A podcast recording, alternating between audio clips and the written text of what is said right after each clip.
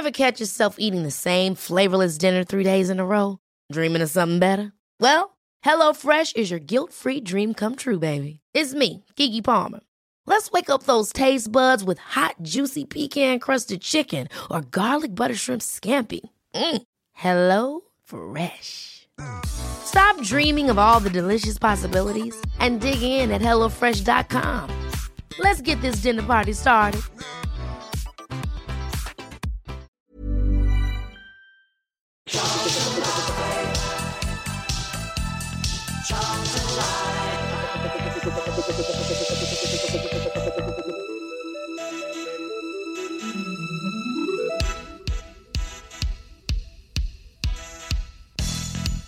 Good evening and welcome to Charlton Live. This is the big match preview, looking ahead to Sunday's home tie in the F A Cup with Premier League Norwich City. My name is Louis Mendes and joining me to look ahead to that game, first up, uh, Mister Tom Wallin. How you doing, Tom?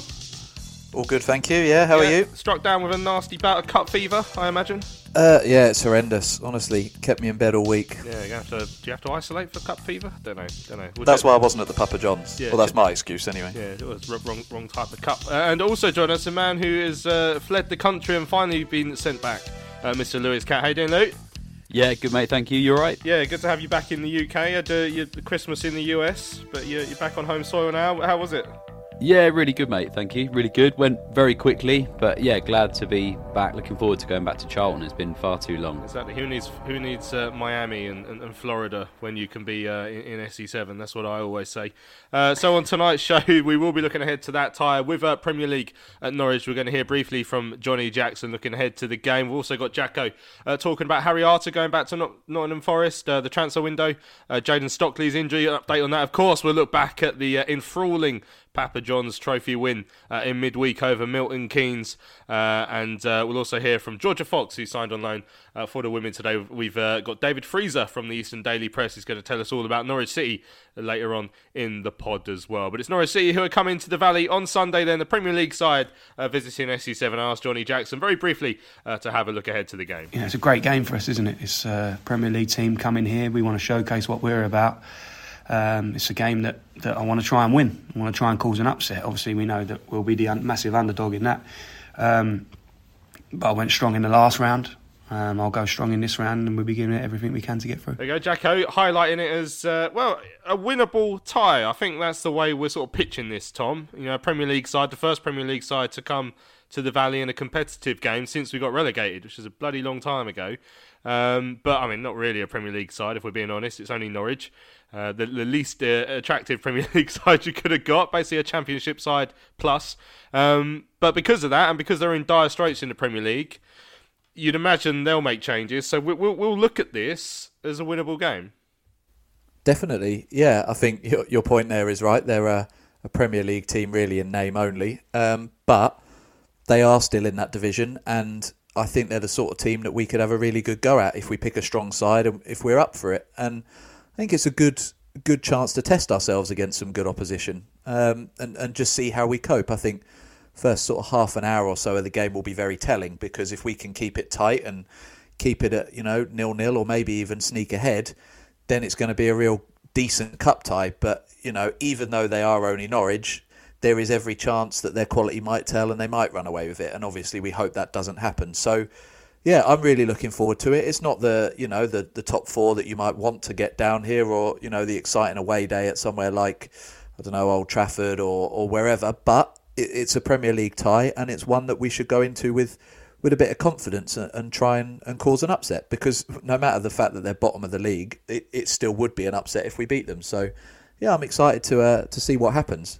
Mm, yeah, I mean, Jacko said there, Lewis, that we're going to be going strong. We have gone strong in, in pretty much all of the, the F A Cup game, well, both of the F A Cup games we played so far this season, the, the win over Havant and Waterlooville, and then obviously we got past Gateshead last time out in, in what was a real tough real tough game, uh, and that was, was pretty much the strongest side we had available to us at the time. So, I mean, it almost goes without saying that we'll be putting out another very strong side Uh, on, on Sunday, especially when I guess you take in consideration that we're quite far away from the playoffs now. You could argue that the two cups that we're left in are where we're going to make a real dent in this season if we do so now. Yeah, one hundred percent. I think it's a good opportunity for us to try and go on a bit of a cup run, because as you say, the season itself has, has become a little bit you know, stale, if you like, because of the start that we had. Um, we're some way off the playoffs now. I, I don't think the season's over as such, but I do think that it'd be a real uphill battle to get to where we wanted to be at the start of the season.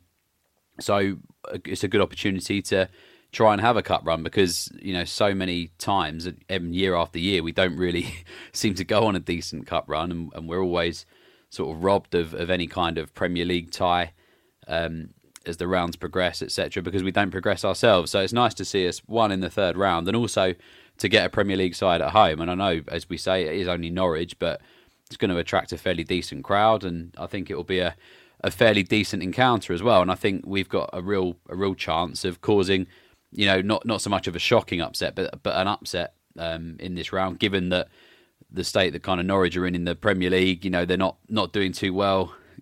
Are they going to focus purely on trying to get as many points as they can in the Prem to try and stay up against the odds and kind of put the cups to the back of their mind, or are they going to give it a go the same way that we are, that maybe their season is over? But um, something I'm really looking forward to, and, and it's a real test for, for us to see where we're at, and also an early test for Johnny Jackson to come up against a side, you know, a couple of divisions higher than where we are right now. Yeah, I mean, especially with Norwich, they're, they're only three points from safety. I think they've played a, a game more than Watford, who are sitting outside the relegation zone. Norwich are bottom in the Premier League with, with ten points, playing nineteen. Watford have played eighteen and they have thirteen points. Uh, Burnley, uh, just below Watford, have played seventeen games, so they've got two in hand on Norwich. So it's not like their season's over. I mean, the way they've been playing recently suggests that they haven't got a, a great deal of hope of, of getting out of this, Tom.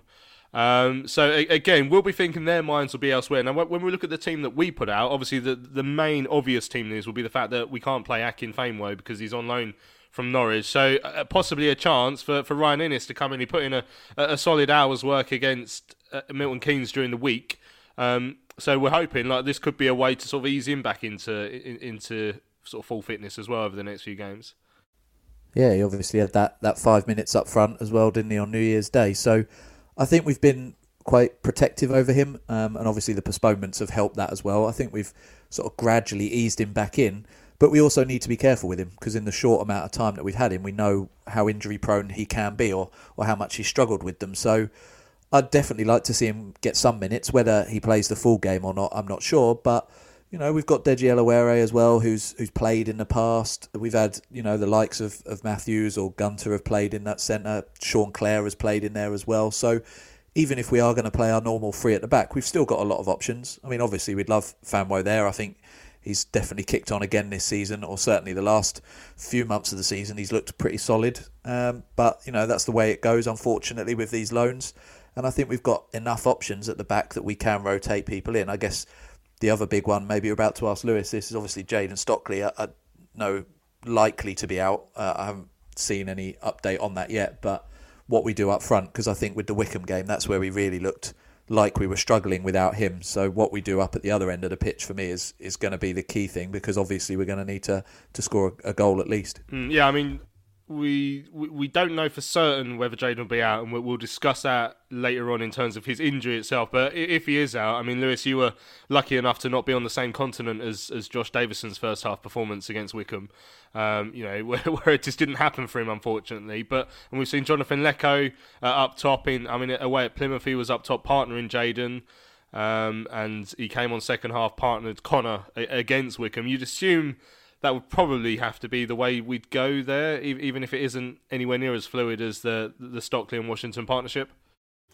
Yeah, I think so. I think it's making best of what you've got, and I, I did follow the game um, against Wickham from, from the U S. I was watching on Valley Pass, and yeah, Josh's first half performance was was not up there. You know, it was quite disappointing, and it's a shame because he's someone that I thought had a, had a lot of potential, and I think he still does, but I thought this season especially, I know he was he was really within the plans under Nigel when, when you know, earlier on in the season, it was mentioned that he wouldn't be going on loan, he'd be staying here, and, and he was in the first team plans. And I thought maybe he'd kick on and, and bring something, especially at this level, because I thought he performed okay at a championship level.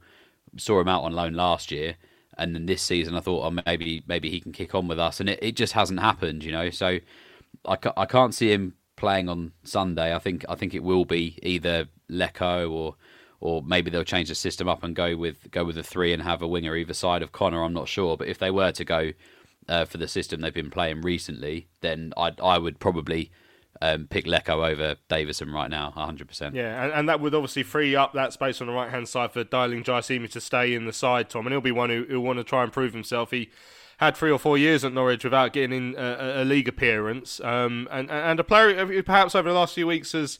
You know, he's had some very D J games. He goes a little bit quiet, sees a bit of the ball, then then doesn't. And sometimes his crossing's on, sometimes it's off. So um, games like this, where where you're up against a Premier League side and probably expectation levels aren't as high.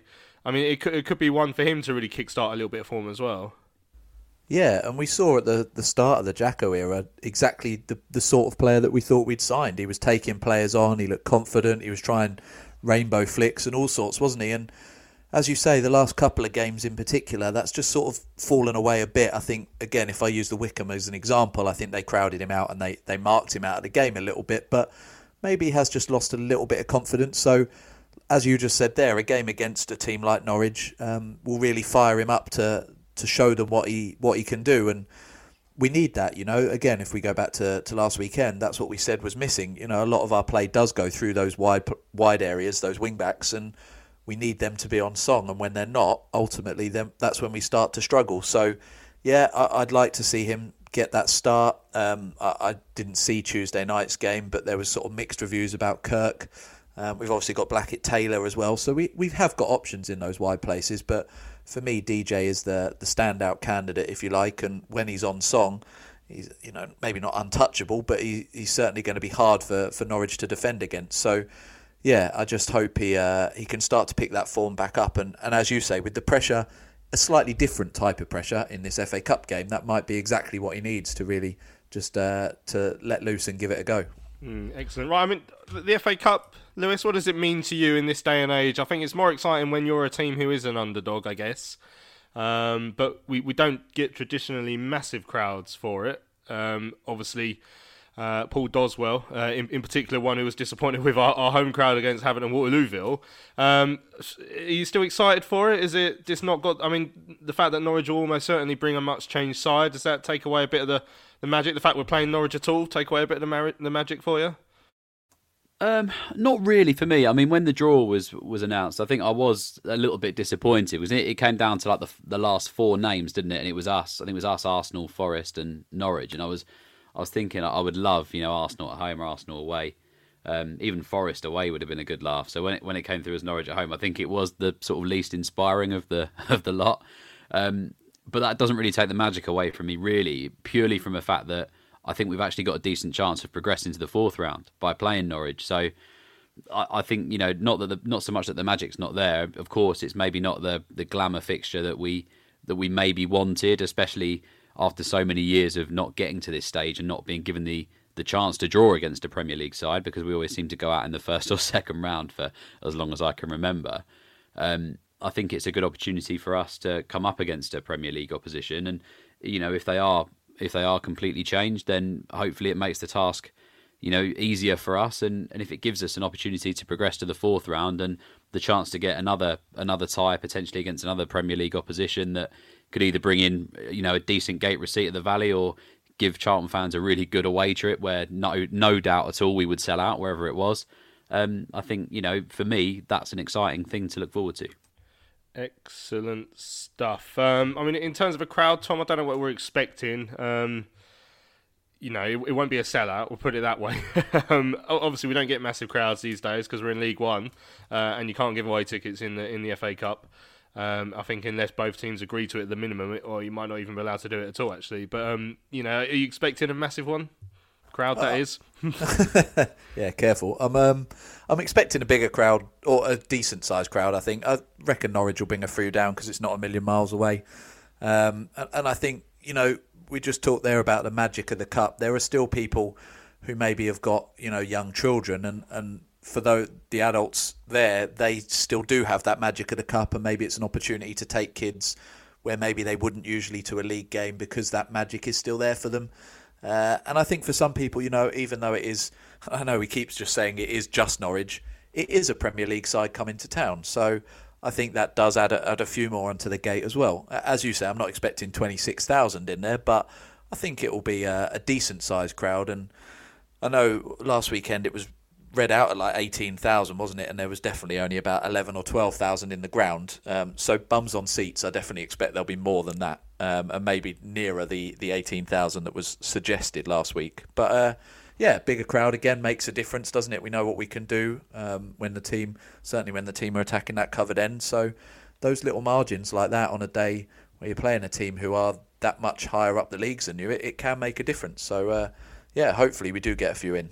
Nice one. Well, don't forget, it's a two o'clock kickoff and it's on Sunday uh, at the Valley. There's still plenty of time to get your tickets. So if you're not going, you will be able to listen to full uh, commentary on the B B C Sport uh, website. So make sure you uh, you tune in uh, for that one. We'll talk more about the Norwich game uh, later on in the show. We've got some other things uh, to talk about as well. The big news uh, this week uh, was that Harry Arter has been returned to Nottingham Forest. Uh, his uh, loan spell at the Valley has uh, has been cut short. Uh, I asked Jacko about uh, Harry Arter going back to the uh, his uh, parent club, and also a little bit about uh, how the transfer window is shaping up uh, early days. So this is what Jacko said, and he agreed really that hadn't never really happened uh, for Harry Arter here at Charlton on his second spell with the club. Just that really, yeah. Obviously, he never got the, the games that, that he would have liked, and you know we didn't we, we didn't utilise him, at, um, didn't manage to get him get him those minutes on the pitch, and obviously you know from his point of view, he was he was looking to come here and play games. Never worked out that way, and uh, you know he was he was great around the place. He was very professional. Um, he got on got on with the job, trained hard. He just you know he couldn't force his way into that team, so uh, he's obviously had to reassess. We've had to reassess, and uh, he's and he's gone back to Forest. But um, yeah, it was just it was just one of those things that didn't work out. But you know he uh, we wish him the best of luck, and uh, and hope that he, he goes back there and is a success. Frees up a, a place, and I guess a, an amount of wages as well to start looking elsewhere as well. Yeah, it's a loan spot that's that's now available. Obviously, we have to we have to look at those things, look at the squad, look at where there where there's holes that we might need to fill, where we can improve. That's what that's what we're doing. Uh, looking at that every day, talking about that between myself and Steve and, and Martin Sangard and, and the guys in recruitment. We're uh, constant conversation, and hopefully we can we can do some business and get the right right types that are going to come in and help us. Because they have the first few days of the window been, is it quite manic as a, as a manager to start looking at that sort of stuff? Yeah, it's busy. There's lots of conversations. That's what happens at the start of the window. Lots of conversation, very little action. Uh, there hasn't been. There's been very little uh, business conducted so far. All of a sudden, deals are, deals will start happening, and then they snowball from there, don't they? So, um, you know, as much as you're keen to get you know your business done as early as possible, it's a really tricky window. Um, it, it, you know, it takes it takes time. Deals deals are complicated. They take time to do. So we have to be patient and uh, you know not rush it. Try and get the right types and make sure they're the ones that are going to come in and help us second half of the season. There we go. That's Jacko. Uh, we'll, we'll come on to his comments about the transfer window itself in, in a few moments' time, Lewis. But I mean, Harry Arter, I think he made four league appearances for us, which to be honest is more than I remembered him making. Uh, and two cup as well, um, and yeah, it's just clearly wasn't anywhere near the side, unfortunately. I think his most telling contribution was when he got booked while he was on the bench at, at Burton Albion. Yeah, it just didn't work out for him, did it? Which is a shame, because I was really looking forward to having him back. You know, I thought it was the sort of signing that we needed at the time. I think we were lacking a bit of strength in midfield and a, a little bit of aggression we had at that stage of the season, especially. You know, Dobson wasn't really anywhere near it. Sean Clare couldn't get in the side. We were looking at sort of Ben Watson and Albie Morgan in, in centre mid. And when we saw Harry Arter come in, I thought once he gets up to speed and up to scratch with his fitness, that he'd be a very good addition. And, you know, sadly, it's not worked out for whatever reason. And, and he, he'll go back to Forest now. And, you know, best of luck to him what, and what happens for, you know, for him going forwards. But the main thing is I think it frees up a position and maybe frees up a, a little bit of the wages as well, because I think we were paying a percentage of them that can now be used somewhere else, hopefully, as we look to strengthen the side for the second half of the season. So all the best to him, you know. Yeah, I mean, no, nobody expects every transfer to go well, um, Tom. You know, that, that's just that's just the way of the world. It's, it's probably a a lesson, I guess, in, in, in making sure that we try and get the right ones. Because you'd imagine someone like, like Harry Arter, uh, we would have certainly had to have paid a, a percentage of his wages, you'd assume. So it, it's a it's a case of making sure you you, you try and just... Uh, don't make that same mistake again. Yeah, it's a really difficult one with him, and he's kind of got the, the Joe Ledley syndrome almost, where he comes in with a, a good enough reputation. He's, he is towards the, the back end of his career, but played a lot of his football at a higher level, and not somebody, you know, not like a Maddison, not somebody who's known as being a bit of a maverick or maybe a little bit lazy or, or whatever. You know, they're those two players as examples are, are known as kind of hard-working, grafting midfielders. And so I don't think he will have come here and, you know, slouched around and kicked up a fuss that he wasn't playing or anything like that. I think he probably will have, you know, knuckled down and worked hard. And for whatever reason, it, it just hasn't worked out. So I echo what Lewis says, really. I, I wish him all the best. And I know he's been told, you know, he hasn't really got a future at Forest either. And when you get to that age of your career, you know, however much money you might have made and however successful you've been, that can't be easy for a player. So hope it works out for him. I think with us, I'm sure we'll have done our due diligence. As I say, it's not like the uh, the Maddison um, a transfer where you think, uh, you know, from day one, I could only see that going one way. Bowyer clearly thought he'd get something out of him, but just didn't manage to. Um, so, you know, in terms of who we've hired and the sort of person he is, I, I have no doubt that he will have wanted it to work. But you know, it did, and, and, and we move on. And, and the important thing that I think everybody agrees with is it's freed up that space in terms of a loan. As you say, we'll have played, paid a portion of his wages at least, so it will have freed up some money.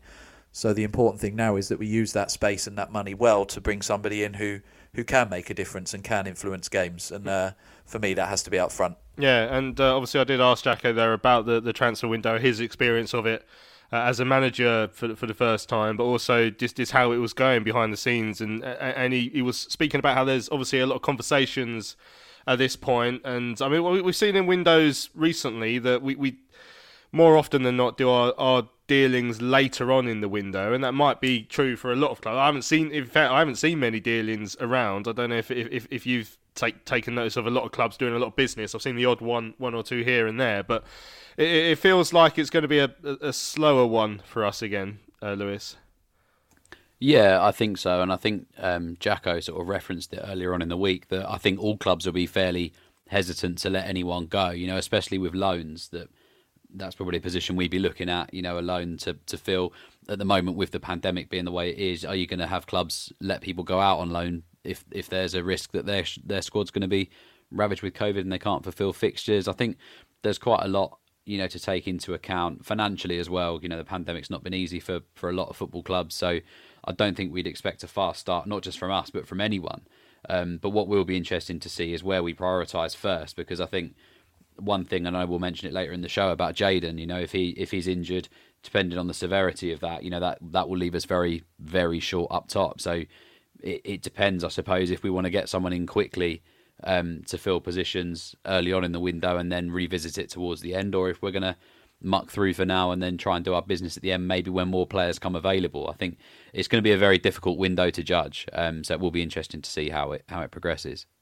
Mm, certainly. I mean, I think Ben said it on, on Sunday's show, Tom. I mean, ideally, if if we are to try and make a dent in this fourteen-point deficit behind the playoffs, then ideally we do our business as soon as possible, start picking up points straight away. That that that's the ideal scenario. But I mean, we're on the sixth of January uh, already. We've still got another uh, what four league games in January. So I mean, if we could get someone in time for when we have to go up to Crewe next Wednesday, that'd be ideal. But uh, not always the way things work out, unfortunately. No, and Jacko said it himself, didn't he? The start of the transfer window, there's a lot of chat, but not so much movement. I think you're going to see that across the board this. This January in particular, both financially for clubs with the pandemic, but also just with clubs, you know, worried about players getting struck down with COVID and having players available. So, and we have to remember where we are in the league as well. As attractive a club as we are, being based in London and, and a big club at this level, uh, we are, you know, down in the, the bottom half of the table. So, you know, we have to pitch it to the right people and we have to be able to sell them the long-term project. And there's definitely going to be players out there who are on board and, and want to be on that journey with us, but you know, there's not going to be hundreds of them queuing up to come through the door. So we have to be patient. I'm sure Gallen has, has done his research as he always does. Uh, I'm sure he's got players in mind. I'm sure they're already talking to some players. But as you said, with, with the Harry Arter example as well, we need to make sure they're the right player and they're the right fit. So I'm like you, the, the sooner we get them in, the better, because we need to try and kick on if we're going to have any hope of, of breaking into that top six. Uh, but we also have to accept that it, it might just take a little while to get the right players as well. So let's not rush in for anybody that, you know, isn't going to work out. And, and in two months' time, we're sending them back to their parent club or anything like that. Let's just uh, make sure that we get the right players. And, and as I say, I have full faith in, in Gallen and, and Jacko. I'm sure they will they will get some good players in, and I'm, I'm sure that the second half of the season will be an improvement on the first overall. Just not convinced yet whether we can actually break into those those top six places, but mm. I'd love to be proved wrong. Yeah, I mean, I mean, in terms of whether it's going to turn out to be permanent signings or, or uh, loans or, or loan and permanent, it's, it's partly up to Thomas, I guess. You know, it's not. You know, th- there is a bit of a a misconception out there that he. he doesn't spend money, because we spent more money in this summer than we, than we have for a long time. I believe I believe is the is, is the case. So it's like there's a few people implying he, he goes like oh, that. That's not the case. He does spend money, but whether he's going to want to do it in a January where A, the season's probably already gone, and B, you don't necessarily always get your best value for money, Lewis. That that's one that, that Thomas will will be thinking very carefully about. Yeah, exactly that, and it will be how he views the rest of the season as well. You know, I think the. The expectations maybe set now with with Jacko taking the job. Don't know what the target is really for this season. I assume it is still going to be to try and make the top six, but I think there'll be a hell of a lot less pressure on on Jacko to achieve that this season, given the deficit. Um, so yeah, I think it will depend now about how we recruit, you know, smartly and, and how we approach the market with with what we have, and you know, do we look at players that may leave in the summer and, and look at positions to identify that we need to fill quickly, or.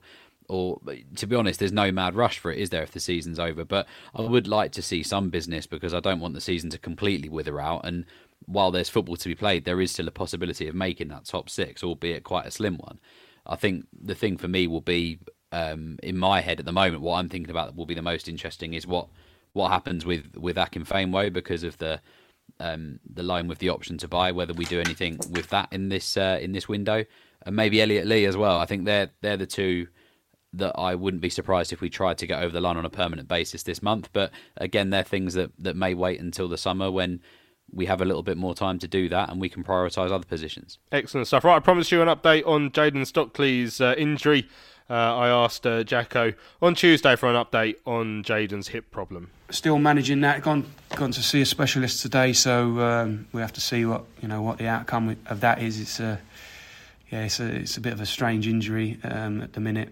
Um, around his hip area, so we have to get it right. Um, it's, you know, we have to we have to make sure that we don't lose him for a, for any longer period of time by, by putting him at risk. So uh, it's with the physios. Yeah, it's with them at the minute. They'll they'll report back to me hopefully tomorrow or, or the next day. And we might have a bit more clarity on that. But at the minute, no, I haven't got an update. Is he re- still reasonably confident it's not going to be a long term one or anything? I am. Yeah, I am. I don't, I don't want to put a, a time frame on it. Um, Hopefully it's nothing too serious. Uh, obviously the specialist will will know a little bit more than what I do. Don't really know what I'm talking about. But, um, yeah, I'm hopeful that he's uh, he's not out for long.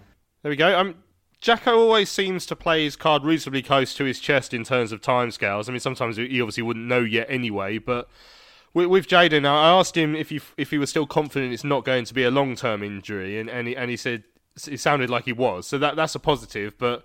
I mean, for, for us in our situation, any, anything over the space of about one game is too long, because we need Jayden. He's our top scorer. He's having a good season, Tom. And, um, you know, if he's not back for Sunday and maybe not Wednesday, then that will start to be a concern. Yeah, spot on. I think when whenever you find out that a player is being sent to a specialist, it kind of rings alarm bells, doesn't it? Because you think it's got to be something more serious. But as you say, Jacko certainly doesn't outwardly sound too concerned yet, which is a positive. I think, look, we we've accepted that if he is going to be out, because you know he was suspended earlier in the season, Connor's been injured for periods since he's been at Charlton, we have to find a way to work when one of them isn't there. And we spoke a little bit about that on Sunday's show, and whether that's bringing somebody else in or whether that's adapting our, our style with the players that we've got left, we have to do that anyway. So that's something that maybe, if he is out, we might be forced to do a little bit earlier than we initially thought, which might not be the worst thing in the world, but ultimately you, you want your best players playing. And as you say, he is having a good season. He is our, our talisman up there, and I'd much rather he's in the side than out of it at the moment. But, you know, that's the way it is. Players get injured, unfortunately, and that's what happens. And as I say, we just have to be better prepared for that. And, you know, you mentioned Davison a little bit earlier and, and his poor performance at the weekend. Whether it's him, whether it's Leko up top, um, whoever it is, we need to be able to cope when one of our players is out. So if we're forced into that, it's another opportunity to try something else without him. Excellent stuff. Right, let's have a quick break here on Charlton Live, the big match preview. When we come back, uh, we'll chat about another front for which we are fighting to get to Wembley.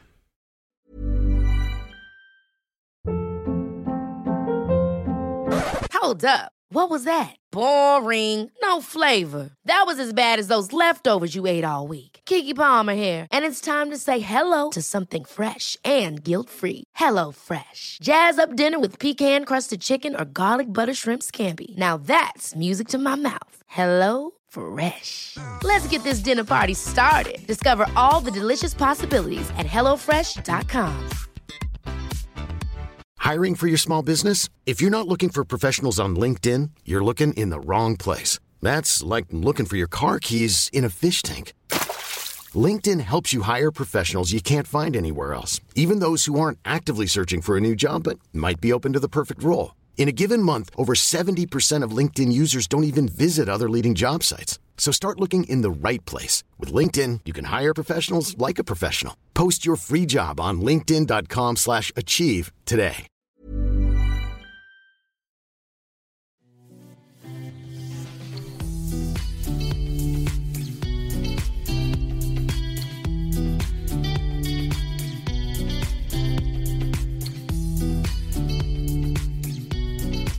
There, heads it away. Can Lee pick it up? Yes, he can. Ahead of Kamara now, sends Washington on that right hand side. He's in space. Washington into the area he goes. Can he drill it home? Yes, he can! Oh, Connor Washington put Charlton two nil up, and could that be the game? A lovely ball out. Connor Washington on the run. Burstow was in the middle, but Connor Washington drills it home.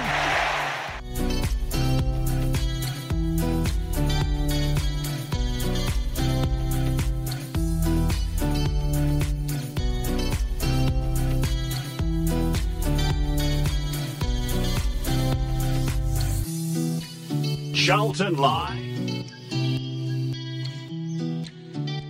Welcome back to Charlton Live. This is the big match preview, looking ahead to Sunday's uh, F A Cup third round tie with uh, Norwich City at the Valley. Looking forward uh, to the game to an extent. You know, it's not, not quite Arsenal.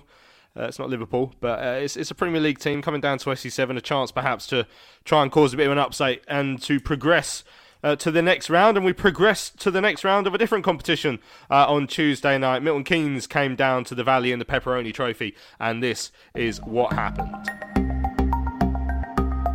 Instead goes backwards to Gunter. Gunter is back to Soiree. Now looks to overlap Soiree. Allows room for the Soiree cross. It's a deep one. And it's burst over there, and it's flicked in by Jonathan Leko. Charlton have the goal.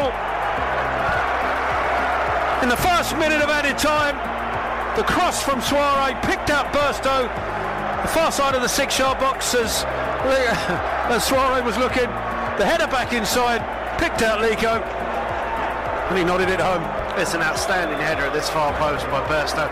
It's a really good cross by Soiree. Yeah, really, really pleased that we got through. Uh, always want to win games, don't you? And uh, this one was no different. So I was really pleased that we managed to, you know, score that late winner, especially, you know, scoring that late makes it very difficult for them to come back. So you're sort of half preparing yourself for penalties there at the end, thinking that it's just going to uh, it's going to be a stalemate. So for uh, for Leko to pop up that late with, with a winner, really, really pleased. It's getting tantalisingly close now. Only two games from Wembley. Is that in the back of your mind?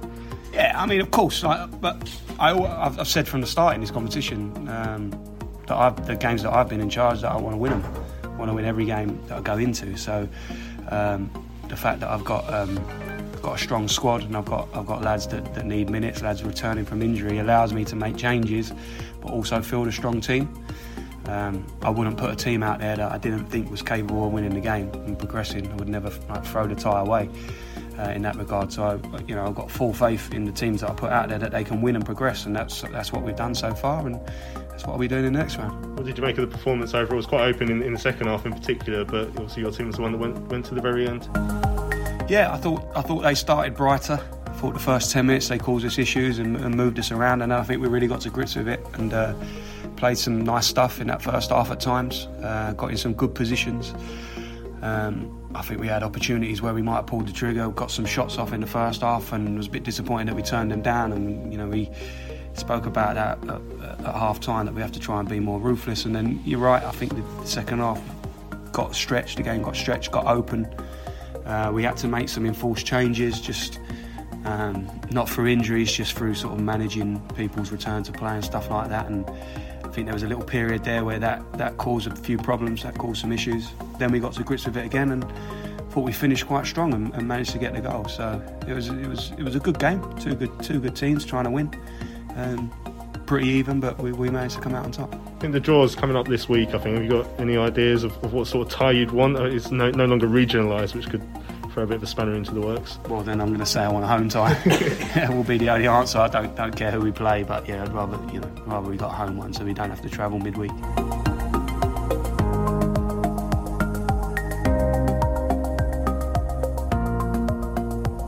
There we go, the goal and reaction from Johnny Jackson. Uh, on after Tuesday's win over Milton Keynes, uh, Jonathan Leko with the last-minute winner that sends us through to the quarter-finals of the competition. As you heard there from Jacko, I asked him what sort of tie he wanted with it no longer being regionalised. Uh, he said, well, if it's no longer regionalised, I just want a home tie. Uh, Hartlepool away, in case you're wondering. It couldn't have gone any worse, Lewis. Uh, will you be up there Tuesday night in Hartlepool?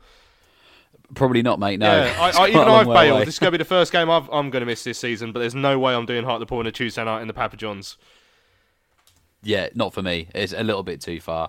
And especially being midweek, evening, January, probably going to be quite cold. I hate to be that fair weather fan, but it's, it's not going to be too ja- pleasant, it's, is it? It's a January as well. We're already, so we're already taking time off work to go to Crewe next Wednesday. And we've got Portsmouth on a Monday night at the end of the month as well, so that's an afternoon off. I mean, it's just it's more hassle than it's worth. But in terms of the competition, I guess uh, people getting carried away a bit, Lewis, about the fact we've drawn the I, f- I think the lowest place club left in it, but certainly a, a League Two club. Um, but surely that all goes out the window anyway, because we don't play our first team, they don't play their first team. It's just who happens to have the best reserves, I guess. Yeah, exactly that. You know, it's no no tie is easy. You know, the, the M K tie on uh, on Tuesday was it was a difficult one when you look at it on paper, and, and they played a fairly strong side as well. Um, so I was I was relatively impressed, really, given the sort of players that we put out. I know we had, you know, Jonathan Leko and Ryan Inniss and people like that playing that were obviously, you know, people we see as, as strong first team players. But you look at the, like, you know, Nathan Harness in goal and Aaron Henry getting the minutes as well, and, and people coming on for debuts and everything like that. It was a it's an impressive result. You know, it is an impressive result, and I know that the cup. That we, you know, the pizza, Papa John's, pepperoni trophy, as we tend to mix it up and call it whenever we like. You know, it is it is a bit of a laughable competition maybe, but at the same time, it does give some of these sides a really good opportunity to to go on a proper cup run that maybe they wouldn't be in and around the first teams. And obviously with the under twenty-ones in it, it sometimes can feel a little bit diluted for the for the Premier League sides being in there. But it's nice to see that, you know, we're on a on a bit of a cup run here, and we have got a chance of going to Wembley. And you know, if we do have to suffer some of these games and it, it does end up with us getting a trip to Wembley uh, for the final, you know, and we're being quite tipped for the final at the moment, you know, it'd be a great day out. So, you know, I'm all, I'm all for it, and hopefully we can we can do the business and try and go all the way. Mm, yeah, I mean, the, the, the closer we get, Tom, the more tantalising a prospect it, it, it becomes to have. It's effectively like a, a tour of Wembley, because if you go and you lose, like, who cares? It's like a, it's a free hit just to get to go to Wembley and have a laugh. So the closer we get, the more I'm gearing up. I'm, I'm going to sign up for a Papa John's loyalty card at this rate. Yeah, I had this debate with, with quite a lot of people over the past couple of days, because I still don't know how I feel about that if we did get there. And I completely agree with what you're saying. It would just be a very relaxed experience at Wembley. You know, I, I'd go, I'd have a few beers, I'd, you know, I'd not be too fussed about the result. And that's fine. I just... For me, Wembley should be more special than that, and so it kind of undermines, I guess, what going to Wembley means. So imagine we get there and we're playing the Arsenal under twenty-ones. Exactly. It just it makes a bit of a farce of the competition, but then the competition is a farce anyway. So I just, it's not so much that I don't feel I should, you know, uh, or that I should turn down a chance to see Charlton at Wembley. It's that I don't feel this competition is worthy of a final at Wembley, but. If we get there, uh, you know, I probably will be there. As I say, at least you can relax and have a good day out. And, and if you lose, it doesn't really matter. But we've got to get past Hartlepool and, and somebody else first anyway, so we're not there yet. But, yeah, it would certainly be a different experience to the last time we were there, that's for sure. Mm, I mean, certainly one of the, the good things about the, the competition that we've that we've had so far is is some of the younger players have played. We've actually played pretty strong team. I, I'd argue uh, Tuesday night was the, not weakest, I don't think that's quite fair, but the, the not the strongest side we've put into the competition. But we have seen the lights. I mean, Nathan Harness in goal in particular, Lewis, has been superb in the, in, in, in the, in the trophy and uh, made two or three excellent saves on, on, on Tuesday night. And um, he's really showcasing himself. Ewan Williams got a debut. There, there are little bits and pieces which, which make the competition worthwhile for the football club, if not necessarily for the for the spectators themselves, and we're seeing that in, in the low crowd still. I think sixteen hundred there on Tuesday was the highest we've had in that competition probably ever since it's since it's changed name, but certainly this season where where we've also had one that was sub eight hundred. Yeah, I mean it's it's not a, a well thought of trophy, really, is it? But as you said there perfectly, you know, it is an opportunity for some of these younger players to to get some minutes and come up against decent opposition, and also with an opportunity to get to Wembley. And you'd like to think that if we did go to Wembley, that these young players that are getting us there now or trying to get us there now would be the ones that get the opportunity to play there. And and if that is the case, then, you know, I'm all for it. To see, like you said, the likes of Nathan Harness getting minutes and performing very well, you know, he's a real prospect for the future. So the minutes that he's getting in under his belt playing in this competition will only benefit us in the future if he if he gets, you know, more around the first team picture.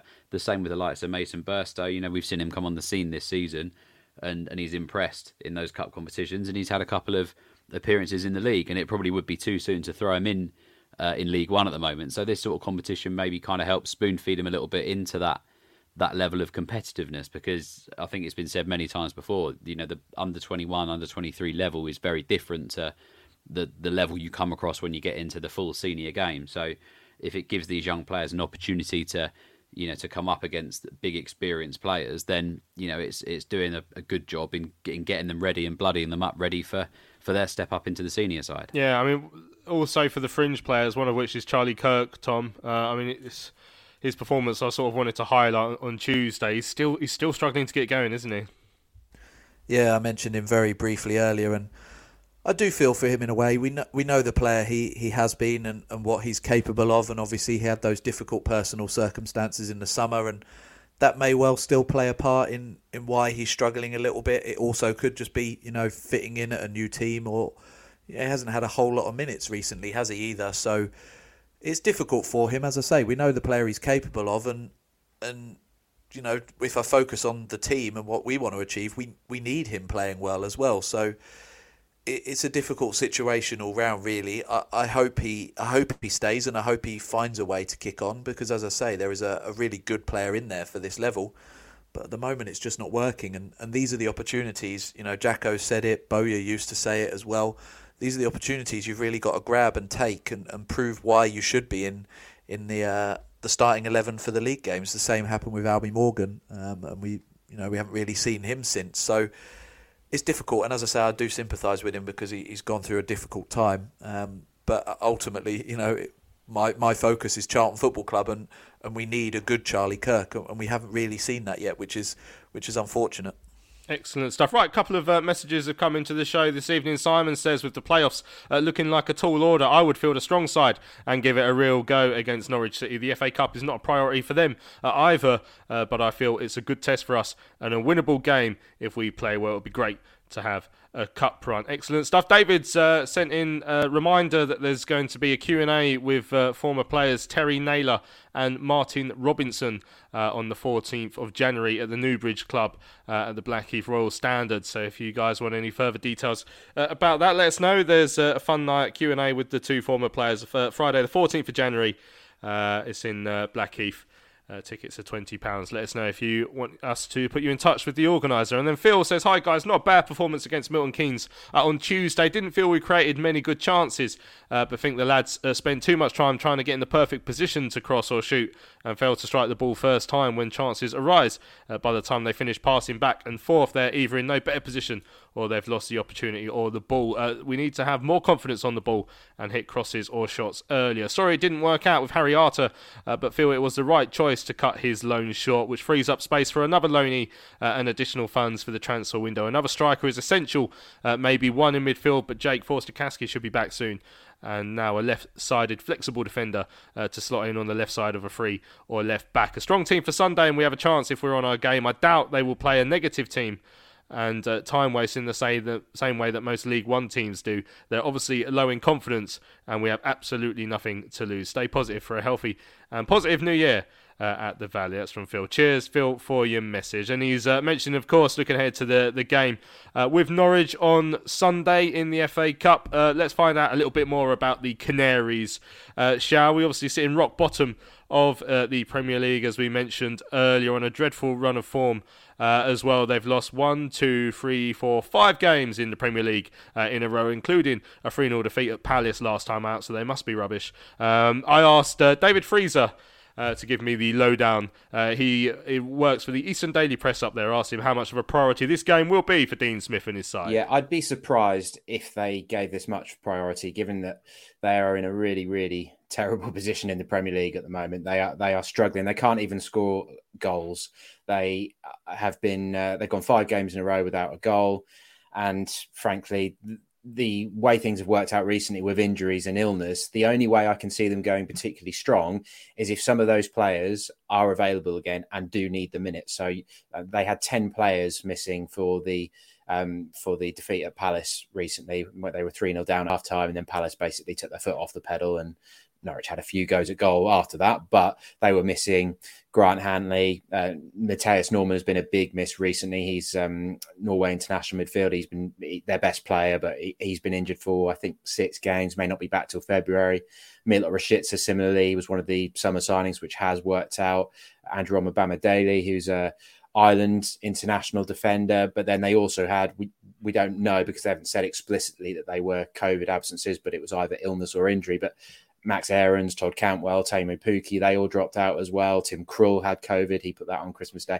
So, I mean, I've pretty much named a lot of the players who are going to be recognisable to Charlton fans there, really. And any promoted club, if you take ten players out of their squad, they're obviously going to struggle. And unless one of those or some of those players need the minutes against Charlton, then I think all the focus will be on three days later when they go to West Ham for a, a rearranged game, for one that they had to, to postpone because of COVID. Mm. I mean, I mean... Looking at Norwich as a club, they're, they're well known for being a bit of a yo-yo club now. I mean, do, do the fans do the fans get frustrated that they're, you know, they, they've got this chance to try and stay in the Premier League and they never seem to be able to grasp it? Oh, definitely, yeah.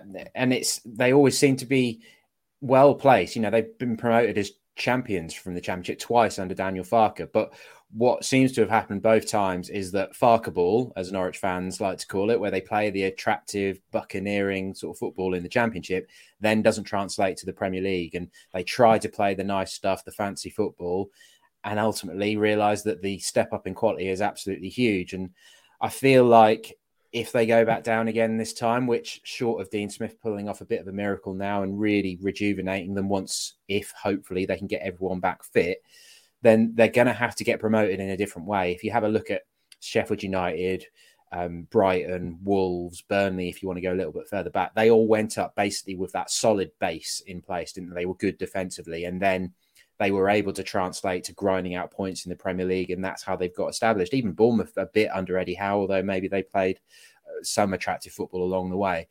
Norwich are never going to have a big budget, but they did spend about sixty million in the summer.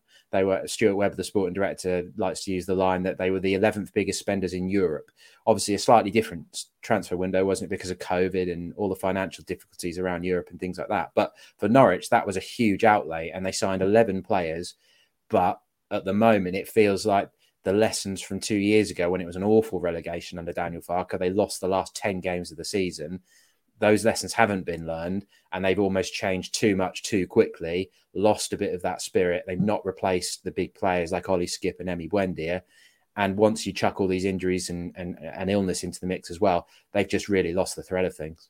Mm, I mean, how are fans, how have they taken to Dean Smith coming in, obviously, so soon after his, what some felt was quite a harsh sacking at Aston Villa, but I mean, talk about out of the frying pan and into the fire, because a Norwich side that I guess Uh, is, is going to take a lot to keep them up. Yeah, I think he's a brave man, really, because he knew that this had the potential to go badly, and he probably knew that there was a good chance he'd be a Championship manager again. The, the thing I feel is that most Norwich fans can handle relegation as long as they're in the fight, as long as they're scrapping to survive and they, they're in the mix towards the end of the season. If they go back down, ultimately they're not, most aren't too worried because they know they'll probably go back to the Championship and be in the promotion mix again. But if you go down in abject style like they did two years ago again, then that's kind of unforgivable, really, because it shows that, that lessons haven't been learned. But Smith, um, people maybe took a little while to warm up to him because he just lost his last five at Villa, and Daniel Farke was so loved for his personality, but amongst the supporters, he'd really led a bit of a cultural revolution at the club as well in, in terms of style and the players that they recruited to, to fit that. So it maybe took a little while to warm up to him, but things started pretty well. He won his first game at home to Southampton. They really gave Wolves a scare. They drew nil-nil, but should have won. Um, they missed a massive opportunity up at Newcastle when Um, Kieran Clark was sent off after ten minutes, and they should, if they'd have won that one, they really would have been flying. And the early signs were, were really quite positive. They were pressing a lot higher up the pitch, but ever since you, you just haven't been able to level, level much blame at him because he's been robbed of, as I was listing earlier, that ten players, and I would argue six of them are probably in the strongest um, eleven. So his plans have really gone out of the window. And at the moment he, he looks a bit exasperated and, and a bit like your question pitched that I think he's probably wondering why he went straight back into a Premier League relegation battle. Mm. And finally then, I mean, we, we already touched on it, but looking ahead to the, the game on Saturday, what what's, has there been any early indication of what sort of team he'll be putting out? Not just yet, because we had the game postponed uh, this weekend, um, which was... Um, we were supposed to be going to Leicester on, on Saturday, but all fans were very pleased that was postponed because of the team that was probably going to be playing. And Leicester, uh, of course, doing pretty well, just beating uh, Liverpool and gave Man City a good run for their money. So there may be a chance of some young lads being involved. John Rowe is a, is a young attacker who just made his debut in the in the Palace game. Um, they've got a Poland international winger called Shemet Poheta, who has kind of always been on the fringes, but Dean Smith seems to quite like him because he's a direct, traditional, very quick winger. Um, Adam Eder, it plays regularly for, for for Ireland, but doesn't really score many goals for Norwich, but they still think that there's a lot of potential in him up front. And then you've got a lot of the sort of summer signings haven't really clicked and haven't done the business yet. Pierre Lace-Malou is an experienced player in the French top flight. Josh Sargent is a U S A international striker. Angus Gunn is someone they paid five million dollars for in the in the summer. Highly rated goalkeeper who's been in England squads and stuff in the past, is a Norfolk boy as well. So The, the big thing really that sums it up is that when when he arrived, Stuart Webber sat next to him, at, at, next to Dean Smith at a press conference and said, basically, they wouldn't be doing much in January. They'd spent all this money in the summer. He didn't think that Farke was getting the best out of that squad and that Smith has to achieve that. And now it's about getting the squad back together and him trying to get them to f- fulfill their potential because they've been nowhere near it so far. Thanks to David Freezer there for that cool analysis Uh, on uh, Norwich's plight so far this season. Uh, I mean, they're, they're a bit of a boring, a bit of a weird club, aren't they? And I asked, I asked David there the question about how frustrating it must be for their fans to just be this weird yo-yo club. And if you think about the teams that have gone up and established themselves in the Premier League, the likes of Burnley or uh, you know even Aston Villa, who who are doing it the second season, Southampton done it for for a number of years now. Leeds are desperately trying to cling on to it, uh, or Wolves, you know, who've been up there for a number of years, or Brighton. Basically, every side that isn't, I'm not going to say Palace, because they'll, they'll come down sooner rather than later. Um, like teams like Norwich, surely this is a chance for them to actually secure a Premier League berth for a number of years, and they've never taken it. Yeah, you'd think that, that it's something that they would want to cling on to. I mean, you referenced Southampton there as well. I mean, they, they came up from League One with Norwich at the same time, I think, or from or from the Championship in that same season. And, and like you say, they've... They've made a mainstay of it. They've they've had a couple of seasons where they've been close to danger, but they've always managed to avoid it. They've had seasons where they've been on the verge of, of European football. And Norwich, sadly, have been the side that, that come up and go back down immediately. And, you know, for their fans, it must be very frustrating because they've kind of become a bit of a laughing stock. You know, and when they do come up, everyone's like, oh, well, they'll go back down anyway. And they've got that tag now of just being this yo-yo club that always perform very well in the Championship, but knowingly they're going to come straight back down again. And that that must be really frustrating because I thought the manager they had at the time in Daniel Farke had a lot of potential and and could have, you know, done a decent job there if, if maybe they were given the opportunity to stay up. But for whatever reason, it doesn't seem to work out for them. And now they've got a very good manager in Dean Smith, you know, someone that while he was at Villa was being linked with, with some seriously, you know, decent jobs because of the job he was doing at Villa, and lost his job this year and he's gone over to Norwich and you know, I, I'd, I'd hate to think that it will be the same thing where they just keep going up and down and up and down with him, because I think he's too good of a manager to settle for something like that. Mm. I mean, Tom, do you think the fact that they've lost their last, was it five games in the Premier League uh, without scoring a goal, do, do you think that will play a part in, in their confidence levels coming into this, considering it probably will be a very different side? I guess the F A Cup maybe serves as a distraction. I mean, not only have they lost them and, and scored no goals, which in itself is appalling, the, the state of their football has just been so bad. And a, a neutral looking at this game, I would imagine, would, I don't know whether we'd be favourites, but certainly would think it's going to be a com- competitive game, because like they're, they're as bad a Premier League team as I ever remember seeing. Their inability to just play football, which is literally the one thing they have to do. But you never know. They they have got, on paper, very talented individuals, and they might well come here and run us over. So it's a really difficult one to know. As you say, they're likely to rest a few of their key players as well, so that might help us. But I think when you're in as bad a form as they are, you'd imagine that that sort of permeates throughout the club. But having said that, maybe they get promoted and they accept they're immediately going to come down and take each season as a free hit. And if that's the case, then maybe, you know, atmosphere around the club actually isn't that bad. So I don't really know enough about the inner workings of it, but I'd love to know what that mindset is, because as you said a bit earlier, they just they get promoted and they don't seem to show any ambition to actually try and stay there, which is, as you said, a sort of purgatory for their fans, really. Mm, excellent stuff. Right, one more bit of news today. The uh, Charlton Athletic women's side have made their first signing of the January transfer window. Georgia Fox, uh, eighteen-year-old fullback, has joined on loan for the rest of the season from Chelsea. Uh, let's hear how delighted she is uh, to be here with Charlton. Oh, it, it feels it feels so good. I've watched the team play over the course of the season, and I've been really impressed with the football they've been playing. So I think the group's really driven. I think Karen's created a really good environment, so I'm really excited to be part of that. And yeah, I can't wait to get started.